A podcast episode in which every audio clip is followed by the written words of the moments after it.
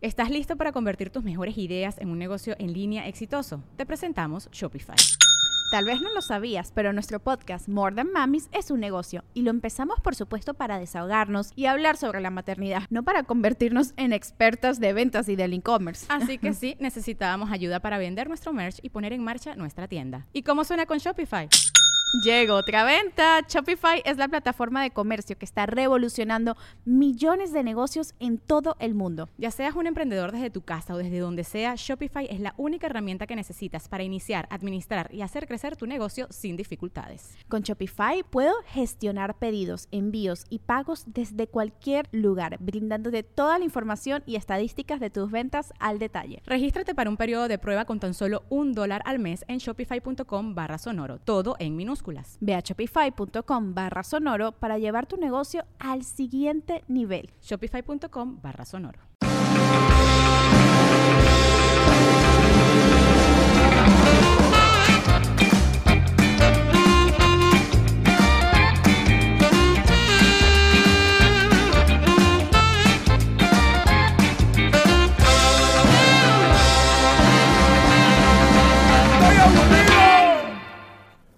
Mis hermanos, la putería. Hoy hablaremos de eso. Primero que nada, pidan un deseo porque Franco viene vestido de mi rey. Mira, ¿a poco no parezco Don Fiestas? Más que tiene que ser, es, así para que se lo imaginen. Así andaba Don Fiestas, pero peluche en el estuche. Y, y acá más peloncito que yo, cabello largo. Pero siento que este tipo de camisas son, son de los güeyes que hablan así, ¿sabes? Como, como, ajá, ¿qué pasó, paps? ¿No? Pero como que no pueden dejar de sonreír. Es este tipo de voz así cagapalos, como si se estuvieran ahogando con un pedazo de riata.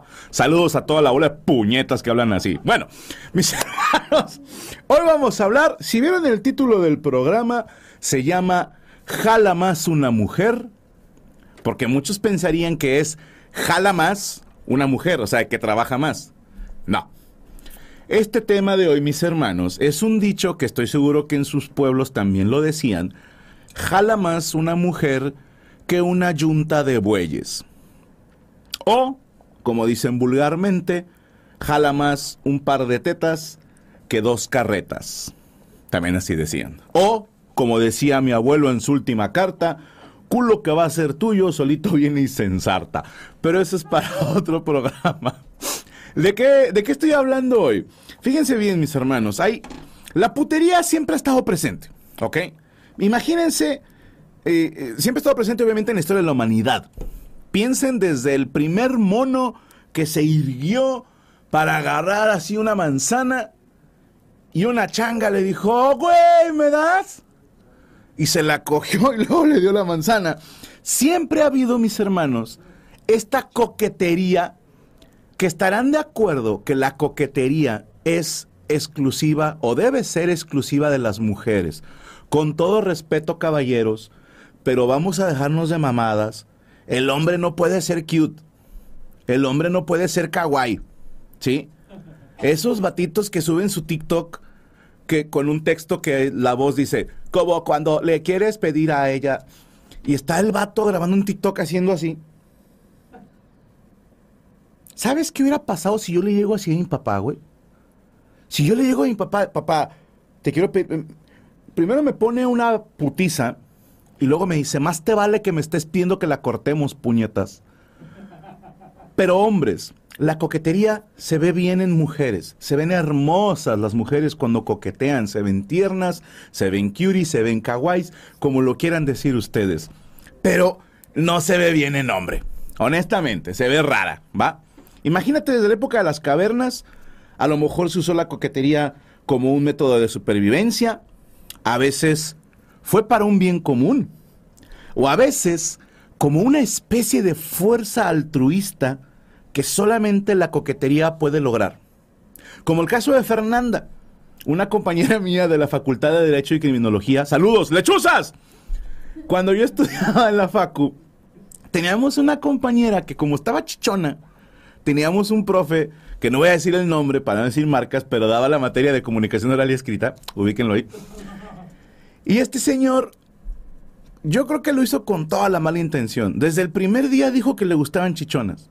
No me acuerdo cómo metió la, la frase en alguna oración.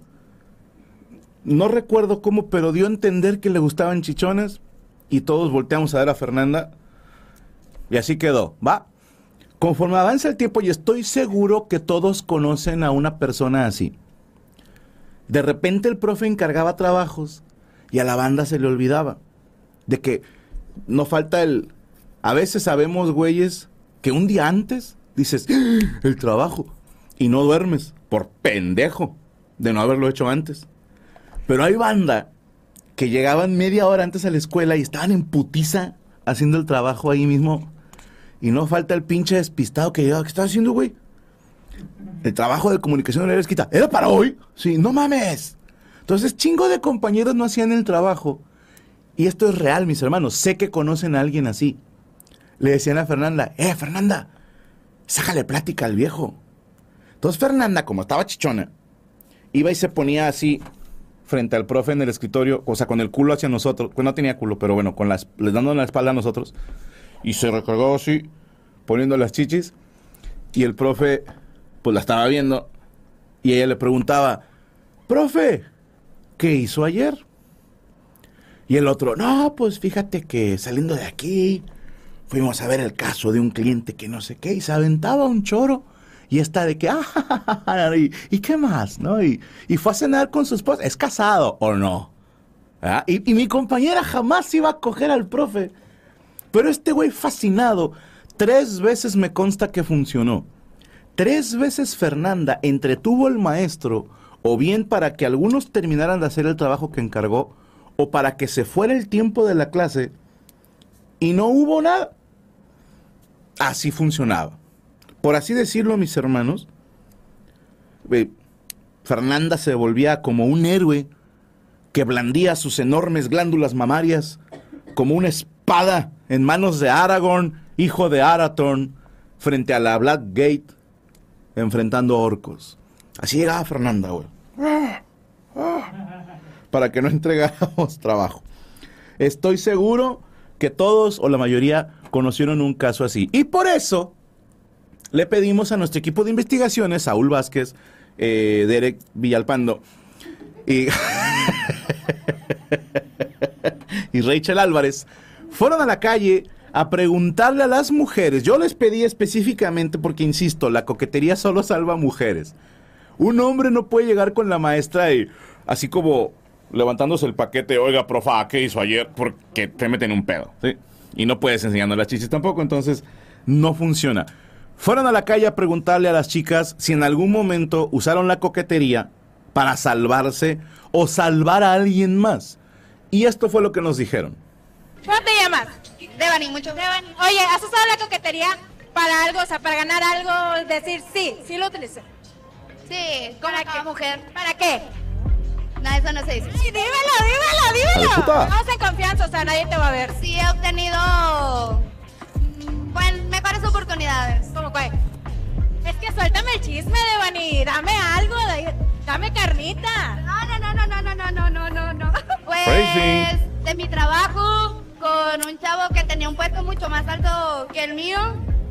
Este, cuando me metí en problemas, él era el que saltaba. Entonces, ahí, creo que por eso sigo en mi trabajo. Y al chavo no le hacía nada. Ah, Ay, qué Ah, buenos pues antebrazos tiene la morra, ¿eh? Qué envidia. bien. sí. ¿Cómo te llamas? Mamada. Karina. Karina, oye, ¿has usado la coquetería o has sido coqueta para conseguir algo? A veces, ¿Qué, es, qué, qué has conseguido o cómo en qué situaciones usas la coquetería? para conseguir shots o un aumento, a veces. ¿Cómo, cómo, cómo pedirías un aumento así en coqueta de una vez? Sedúcenos con la mirada. Yo te ayudo, a ver. Yo, yo- haz de cuenta que yo soy tu jefa. Bueno, tu jefe. Simula que soy niño, a ver. Ok, bueno, llego, hola. ¿Me puedes dar un aumento? Claro. ¿Cómo te llamas? Fátima. Oye, ¿has usado la coquetería? Chingas, ya vino. Coqueta. Para conseguir algo. Claro. ¿Qué has conseguido? ¿Cuándo fue? Cuéntame el chiste completo. No, pues antes cuando iba al antro, eh, ahorita porque acabo de volver a salir, pero siempre que salía con mis amigas era como que la típica miradilla de que para que nos invitaran shots o así, incluso de que hasta nos pagaban la cuenta o así. Oye, a ver, ¿qué miradita? ¿Se de cuenta que estamos aquí? La miradita, la miradita, la miradita. No, como que, bueno, nada, será como que, A ver, yo te ayudo, haz de cuenta así. así de que, No, pues sí funciona, sí funciona. Hasta, ¿Cuál es lo máximo de cuenta que te han pagado? Si la más cara que sí te la pagaron. Una vez estaba en Mostacho con mis amigas y estuvimos pide de que puras cosas y fueron como unos 3,500, 4,000 y fue de que no, pues se las pagamos, de que ah, bueno. Y- Y, no, y ya después de le dijeron, ¡ay, sí, gracias! ¡Woo! No, pues ya ahí mis amigas, digo, yo no, sí, ¿verdad? Pero mis amigas sí fue de que no, pues ahí que el besillo, así como Ah. de ser, ¿verdad? Claro, claro, porque hay que ser agradecidos Cuatro en esto. dicen, en Claro, claro, no hay que ser mal agradecido. Claro, lo de caballeros, lo de damas. Claro, claro. ¿Cómo te llamas? Amparo Martínez. Pero, oye, ¿alguna vez has sido coqueta o has usado la coquetería para conseguir algo? Sí. ¿Cuándo? ¿Qué hiciste? ¿Qué conseguiste? ¿Qué pasó? Con un policía. A ver, cuéntame ese chisme, cuéntamelo. Pues que la hizo de tránsito, me paró y luego ya, este, o sea, pues yo, yo no traía las luces prendidas y era de noche. Ya me dijo de que no, pues la voy a hacer de tránsito. Como la, malandro, la este, la fregada y todo. Y ya de que, o sea, pues yo lo empecé a coquetear, o sea, me puse en la ventana y lo empecé a coquetear. De que, oye, no, pues que no me puedes parar, ya me tocó el cabello y todo. Es que no me puedes parar, o sea, pues que, perdón, es que no había visto y la fregada. Y ya me dijo de que, este, no, pues no te preocupes, este, nada más que, ¿cómo voy a parar a alguien tan bonita y no sé qué? Y ya, ¿Cómo me va a parar? De que-. Y menos ah, echando conmigo, mentiras. sí, no, sí, sí. Y ya, este, pues ya me dejó ir. Más o menos como de cuánto era la multa, ¿no te dijo? Como en 1200. Oye, no, pues estaba... Qué, qué bueno que uno sabe hacer coqueta. Yo, yo, o sea, no lo quería usar, pero, mira, al final pasó, ni modo. Pues sí, o sea, de, de no pagar a pagar 1.200 pesos, obviamente. yo, ¿Cómo se llama? Luna, Luna, ¿y tú? Jackie. ¿Alguna vez sido coquetas o han usado la coquetería para conseguir algo? A ver, Luna. Yo sí. ¿Qué, qué conseguiste? Cuéntale, es que se ve una risa muy así como que ¡ay! O sea, como trabajo en los antros, tengo que coquetear para vender. Entonces, ¿Cuánto? ¿Qué es lo más que has vendido así coqueteando? De que no, vendí 10 mil, 5 mil, así. pues champaña. Dando. Sí. ¿Alguna otra cosa? No sé, de que, ¿sabes qué? Este, yo no quería pagar esto y le hice así como que, hey, Oli. Ah, pues cuando estoy con mis amigos o así, le coqueteamos a la mesa de al lado para que paguen la cuenta. Eh, sí funciona, ¿eh? ¿Y tú, Jackie? Y yo, la verdad, no me doy cuenta, pero de repente llega. De repente Coquetería. Sí, no sé, no me doy cuenta, pero de repente ya llegaron. Ya hay que shot, bebidas, pues, Bebidas, No, y te pagan la cuenta. también. Pero, por ejemplo, también de que subir la calificación a alguien o que no, o que si te multaron o algo ha sido coqueta para que no te multen. Sí, también, obviamente. Funciona. ¿Cómo te llamas? Ah, chingazo, llamas? reinició. Ahí está. Devani, mucho Oye, ¿has usado la coquetería? No, no lo quiero ver de nuevo, Ruby. Ruby se equivocó. Pidan un deseo. Fíjate lo que dice Julio Estuardo. Lo mismo me hacen a mí mis alumnos hasta antes del primer parcial, pues después se daban cuenta que todo lo que hablaba venía en el parcial jamás volvían a hacer eso. Ok, pues sí. Yo sí conocí a alguien así, dice Eduardo Aragón. No digo su nombre para no chingar a Lucía Álvarez. Ahí está. Eh, eh, vi una, nada más que se me perdió. Este güey dice, yo no estoy de acuerdo, Franco, la escuela se va a estudiar, no andar viendo culos, y más si eres el maestro. Pues ojalá, ¿verdad? Prisca Apreciado dice, yo era la chichona. Tina Greb, yo era, yo soy esa Fernanda, así funciona. Sí, claro que funciona. y hubo un güey que puso una versión del Jalan más un par de tetas que dos... Acá está. Este está, este, si eres sudamericano, está vulgarzota, ¿eh? Jala más un pelo de cuca que un cabo de muelle. Bueno, la rima nos valió un pantita madre, ¿no? Fíjense bien, mis hermanos. Estas niñas que... Primero, déjenme les cuento. Cuando planeamos esta excursión del equipo de investigaciones, les digo, ¿dónde van a ir a checar las preguntas? Y dice Rachel, igual y pudiéramos ir un antro. Porque ahí la banda, pues ya peda, se suelta más. Yo, ajá, ajá, ajá. Y siempre van Saúl, Derek y Rachel. Y andan todos asoleados. como tomates. Y siempre van ellos tres solos. Ah, pero esta vez, Jamie Roots dijo, yo los acompaño. Chamba es chamba. Dije, mira. Dije, mira, qué sacrificada. Y me imagino que en tu casa dijiste, tengo que ir. Franco, ya ven cómo se pone. Y si no voy, la va a hacer de pedo. Pero él les va. Estas niñas, ninguna lo hizo para ayudar a alguien. Ninguna. O sea, lo usaron para beneficio propio. Está bien. A ver, si yo fuera mujer y fuera una mujer atractiva, claro que lo haría. Si no estoy juzgando a quienes lo hacen, ¿eh? que quede claro. Si yo pudiera manipular a alguien con mi apariencia, por supuesto que lo haría. Qué pendejo si no lo haces. ¿Ok? Ahí estamos todos de acuerdo. Pero carajo, Superman no usaba sus poderes nada más para putear al bullying de la escuela que lo jodía o para cogerse viejas. No, señor. Lo hizo para ayudar a la humanidad. Y les voy a contar unos casos, mis hermanos, donde la putería se hizo al servicio de la comunidad. La primera historia que les voy a contar, mis hermanos, es hermosa. Ella se llamaba Jean Vecu, a.k.a. Madame Dubarry. Tenemos la, la imagen, son tan amables.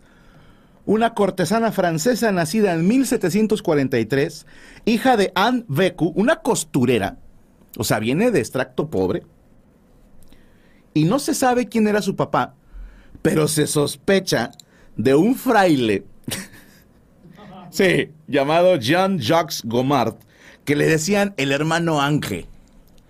Que ya cuando te dicen el hermano Ángel, es porque eres putarraco, ¿ok? Pues este padrecito se cogió a la mamá de Jean y de ahí nació ella, ¿ok? Cuando era niña, no vivió nada más con su mamá y su papá, porque su papá no, pues no era su papá, su papá, ¿ok? No se casó con la mamá, nada más se la cogió. Ella se fue a vivir con un güey que se llamaba Monsieur Villiard Dumonceau. Perdonen, mi francés no es muy bueno, pero según yo así se pronuncia Dumonceaux Dumonceau. Que al parecer era también amante de la mamá, o sea, la mamá de Jean era putilla. Y era papá de su medio hermano Claude, que falleció a los 10 meses. ¿Ok?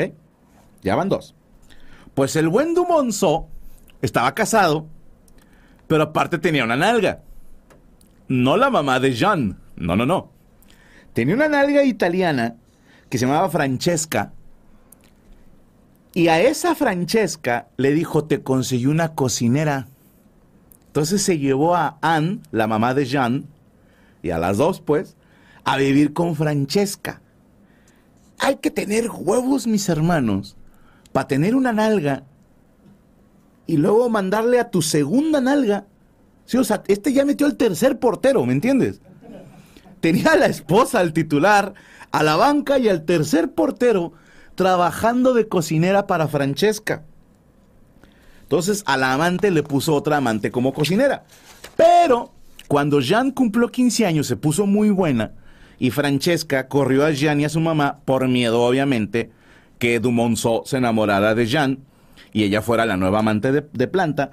Y las dos tuvieron que irse a vivir con el supuesto esposo de Anne, la mamá de Jean, en París. O sea, si estoy entendiendo bien, la señora Anne era amante de Monsieur Dumonceau, vivía con la analga de Dumonceau, se había cogido al hermano Ángel, mientras se cogía a Dumonceau, y estaba casada.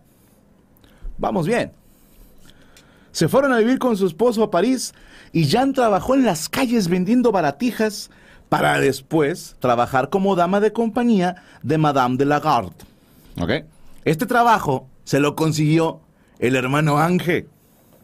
Dijo, oye, pues no me he hecho cargo de ti, te conseguí una chambita de dama de compañía para que tengas ahí donde sacar tu dinerito. Pero acuérdense que Jean estaba muy buena. Entonces, Madame de Lagarde también la mandó a chingar a su madre porque sus hijos se querían coger a Jean y los hijos eran casados. Que ahí, mis hermanos, es increíble cómo la envidia le trunca la carrera a las morras que están chidas. Infinidad de mujeres. El vato dice, oye, consiguió una muchachita para que nos limpie la casa. Este, se ve de buena familia, tiene, tiene buen culo, ¿no? Y la señora, no. Ya conseguí a doña Panchita, una señora de 62 años, para que el marido no ande viendo a la vieja. Y esto es algo muy triste. Deberían de ser como mi vieja. A mi vieja no me la hace de pedo porque yo trabajé con mujeres. Bueno, también, pues porque conoce a mis compañeras y sabe que están pinchitas, ¿no? Entonces ahí... ¡Qué hijo de puta! si estuvieran chidas ya las hubieran corrido. Saludos. Cuando Madame de Lagarde corrió a Jean, ella se metió a trabajar en una tienda que se llamaba Ah, la Toilette, que significa al cagadero. Sí, o sea, al baño, pero en francés. Y ahí se hizo amiga de una morra que se llamaba Adelaida, que de hecho tenemos la foto también de la pintora, porque esta, esta chavita se hizo pintora, y se hizo pintora chingona, ¿eh? Cuando no dejaban entrar mujeres a la, por así decirlo, como el sindicato de pintores, estamos hablando del año 1740 y pelos, ella sí entró, ese es un autorretrato de ella, que está bien chingón, y tiene otro que se llama autorretrato con dos alumnas, a ver si lo podemos poner, por favor, señor Roberto Flores, ese mero. Pueden checar su trabajo, se llama Adelaide, así se escribe, Laville Guiard. ¿Ok? Perfecto. Tiempo después, Jean conoció a un padrote de barrio que se llamaba Jean-Baptiste Dubarry. A este güey le decían Le Roux, o sea, el astuto. Y este güey tenía una sala de juegos y clientes de alto pedo que cuando vieron a Jean dijeron, eh, ¿qué onda con esta morra? Dijo, pues es lo que andamos manejando. Y la empezaron a llamar Mademoiselle Lunch. Y Jean, ahora Mademoiselle Lunch, se empezó a coger a puro aristócrata político y millonario, o sea, se volvió triple A. De andar vendiendo excusados y baratijas en las calles y viviendo con la cocinera amante, ahora ya se andaba picando a las altas esferas. Pero entre sus clientes estaba el conde de Richelieu, que le dijo al astuto, eh, güey, esta morra le puede gustar al rey. Vamos a meterla. Y el astuto dijo, vamos, hay que invertirle. Y aquí hago un pequeño paréntesis, porque ustedes a lo mejor se preguntarán, oye Franco, ¿y, ¿y el rey podía tener amantes? Pues era el rey. Podía hacer lo que quisiera. Pero lo impresionante, mis hermanos, no es que si fuera socialmente aceptado tener amante, es que realmente era un símbolo de poder. Al menos en Francia, en la época del 1700 y pelos, desde la época feudal, vaya, el rey o un noble tenía que tener esposa y nalga, porque si no, era un símbolo de debilidad. Un güey con dinero que no tenía amante, la raza decía, pues no ha de tener tanto dinero. Fíjate, eran otros tiempos. Como se hizo la moda que el rey, el rey tenía varias nalgas, ¿ok? Vamos aclarando. Incluso, esto también lo, lo encontré, no sé si sea cierto, pero tiene un chingo de sentido para mí. Si alguna vez han leído sobre historias de reyes y ese pedo, de repente casaban un señor de 40 años con una niña de 12, güey. Porque querían unir reinos y políticamente convenía esa unión. Y en mi cerebro siempre fue, güey, pobrecita la niña, no mames, a los 12 años, tener que casarse y cogerse a un señor de 40 y huevos. Bueno, estaba mal visto que la reina, aunque fuera de 12 años, tuviera relaciones sexuales. Estaba mal visto. Entonces al rey le decían, de aquí a que ella crezca y tenga de perdido unos 15, 16 años, que en aquel entonces ya era legal, mientras ten amantes. O sea, para que no caigas en este acto de acostarte con una menor, pues vas a tener tus amantes. Entonces el rey tenía sus amantes, pero dentro de las amantes había una que era doña chingona, la amante oficial. Incluso se inventaron un puesto de trabajo. No estoy inventando mamadas, esto es real. Este puesto se llamaba Maitres en Tigre. O sea, doña puta. Esta era la oficial. Pero la puta tenía que ser noble. No de que fuera buen pedo, sino tener un título nobiliario, a eso me refiero. Y como Jean no pertenecía a la nobleza y solamente gente con títulos nobiliarios podía aspirar a ser la amante oficial, el mi compadre, el astuto, el Jean Dubarry, se inventó una de maestro y primero casó a Jean con su hermano, un duque, el duque de Barry. Le hicieron una nueva acta de nacimiento a Jean para que fuera tres años más joven. Y ya encarrerado le dijo al güey que falsificaba ahí en la estación del metro Tapia. Le dijo, eh carnal, ponle que, que tiene tres años menos y que es hija de nobles. Y con eso, Jean, a.k.a. Mademoiselle Lange, se convirtió en Madame du Barry y se convirtió en la amante oficial del rey Luis XV de Francia. ¿Ok? Nada más. El pedo, nadie se quería cotorrear con ella, porque decían, esta no es noble.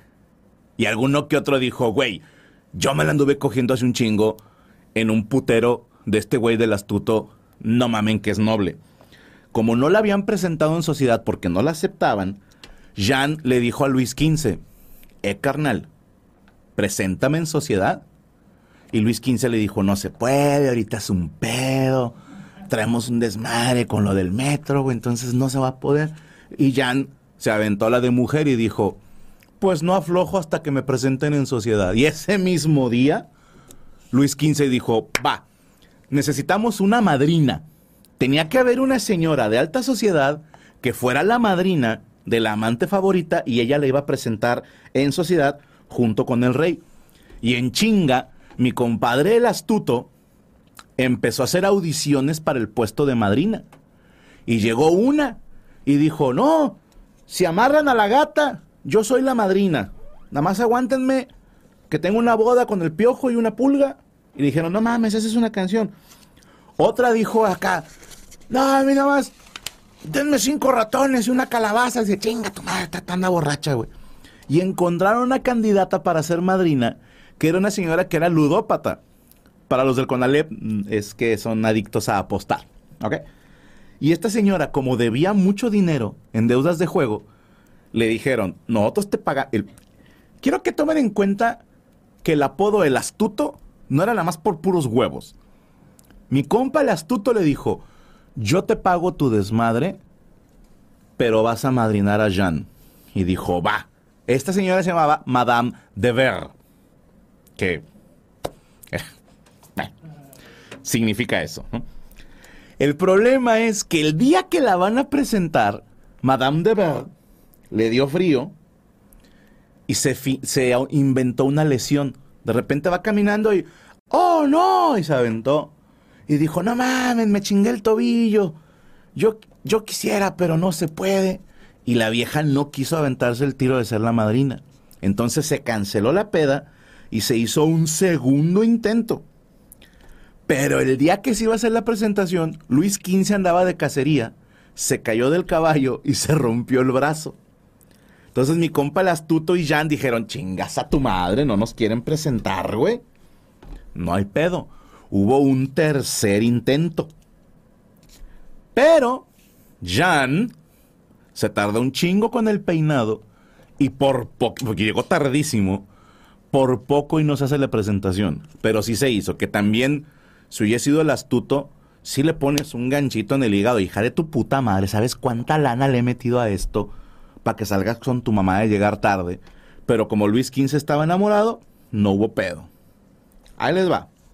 Jean vivió un buen tiempo con lujos y las ventajas de ser la amante oficial de Luis XV, al grado que el mismo Voltaire, para los de Conalep Voltaire, que estamos hablando de uno de los grandes pensadores e iniciadores de la Revolución Francesa, el vato estaba enamorado de Jean, de Madame du Barry, y le escribió unos versos. ¿Qué tan buena tienes que estar para que Don Revolución te dedique unos versos? pues bueno, Todo estaba chido para Jan. El problema que empezó a tener enemigas. Esto en Francia en 1700. Gracias a Dios aquí en México las morras que están chidas no tienen enemigas. Pero en aquel entonces, Jean tenía una enemiga, Beatriz de Chousel, hermana de Etienne François, que era secretario de Estado de Luis XV, consejero. Y el pedo era que Beatriz quería ser la amante oficial de Luis XV. Y cuando le traen a Jean, empezó, esta es y jalaba en un casino, chinguen a su madre, debería de ser yo. Y le dijo a su hermano François, eh, güey, dile a Luis que no mame. Pero François traía unas broncas, porque en aquel entonces mis hermanos acababa de pasar la guerra de los siete años, y Francia estaba como de que si querían seguir peleando o no, porque también ya había ahí bronquitas con el imperio astrohúngaro. ¿Estás listo para convertir tus mejores ideas en un negocio en línea exitoso? Te presentamos Shopify. Tal vez no lo sabías, pero nuestro podcast More Than Mamis es un negocio y lo empezamos por supuesto para desahogarnos y hablar sobre la maternidad, no para convertirnos en expertas de ventas y del e-commerce. Así que sí, necesitábamos ayuda para vender nuestro merch y poner en marcha nuestra tienda. ¿Y cómo suena con Shopify? Llegó otra venta. Shopify es la plataforma de comercio que está revolucionando millones de negocios en todo el mundo. Ya seas un emprendedor desde tu casa o desde donde sea, Shopify es la única herramienta que necesitas para iniciar, administrar y hacer crecer tu negocio sin dificultades. Con Shopify puedo gestionar pedidos, envíos y pagos desde cualquier lugar, brindándote toda la información y estadísticas de tus ventas al detalle. Regístrate para un periodo de prueba con tan solo un dólar al mes en shopify.com barra sonoro, todo en minúsculas. Ve a shopify.com barra sonoro para llevar tu negocio al siguiente nivel. Shopify.com barra sonoro.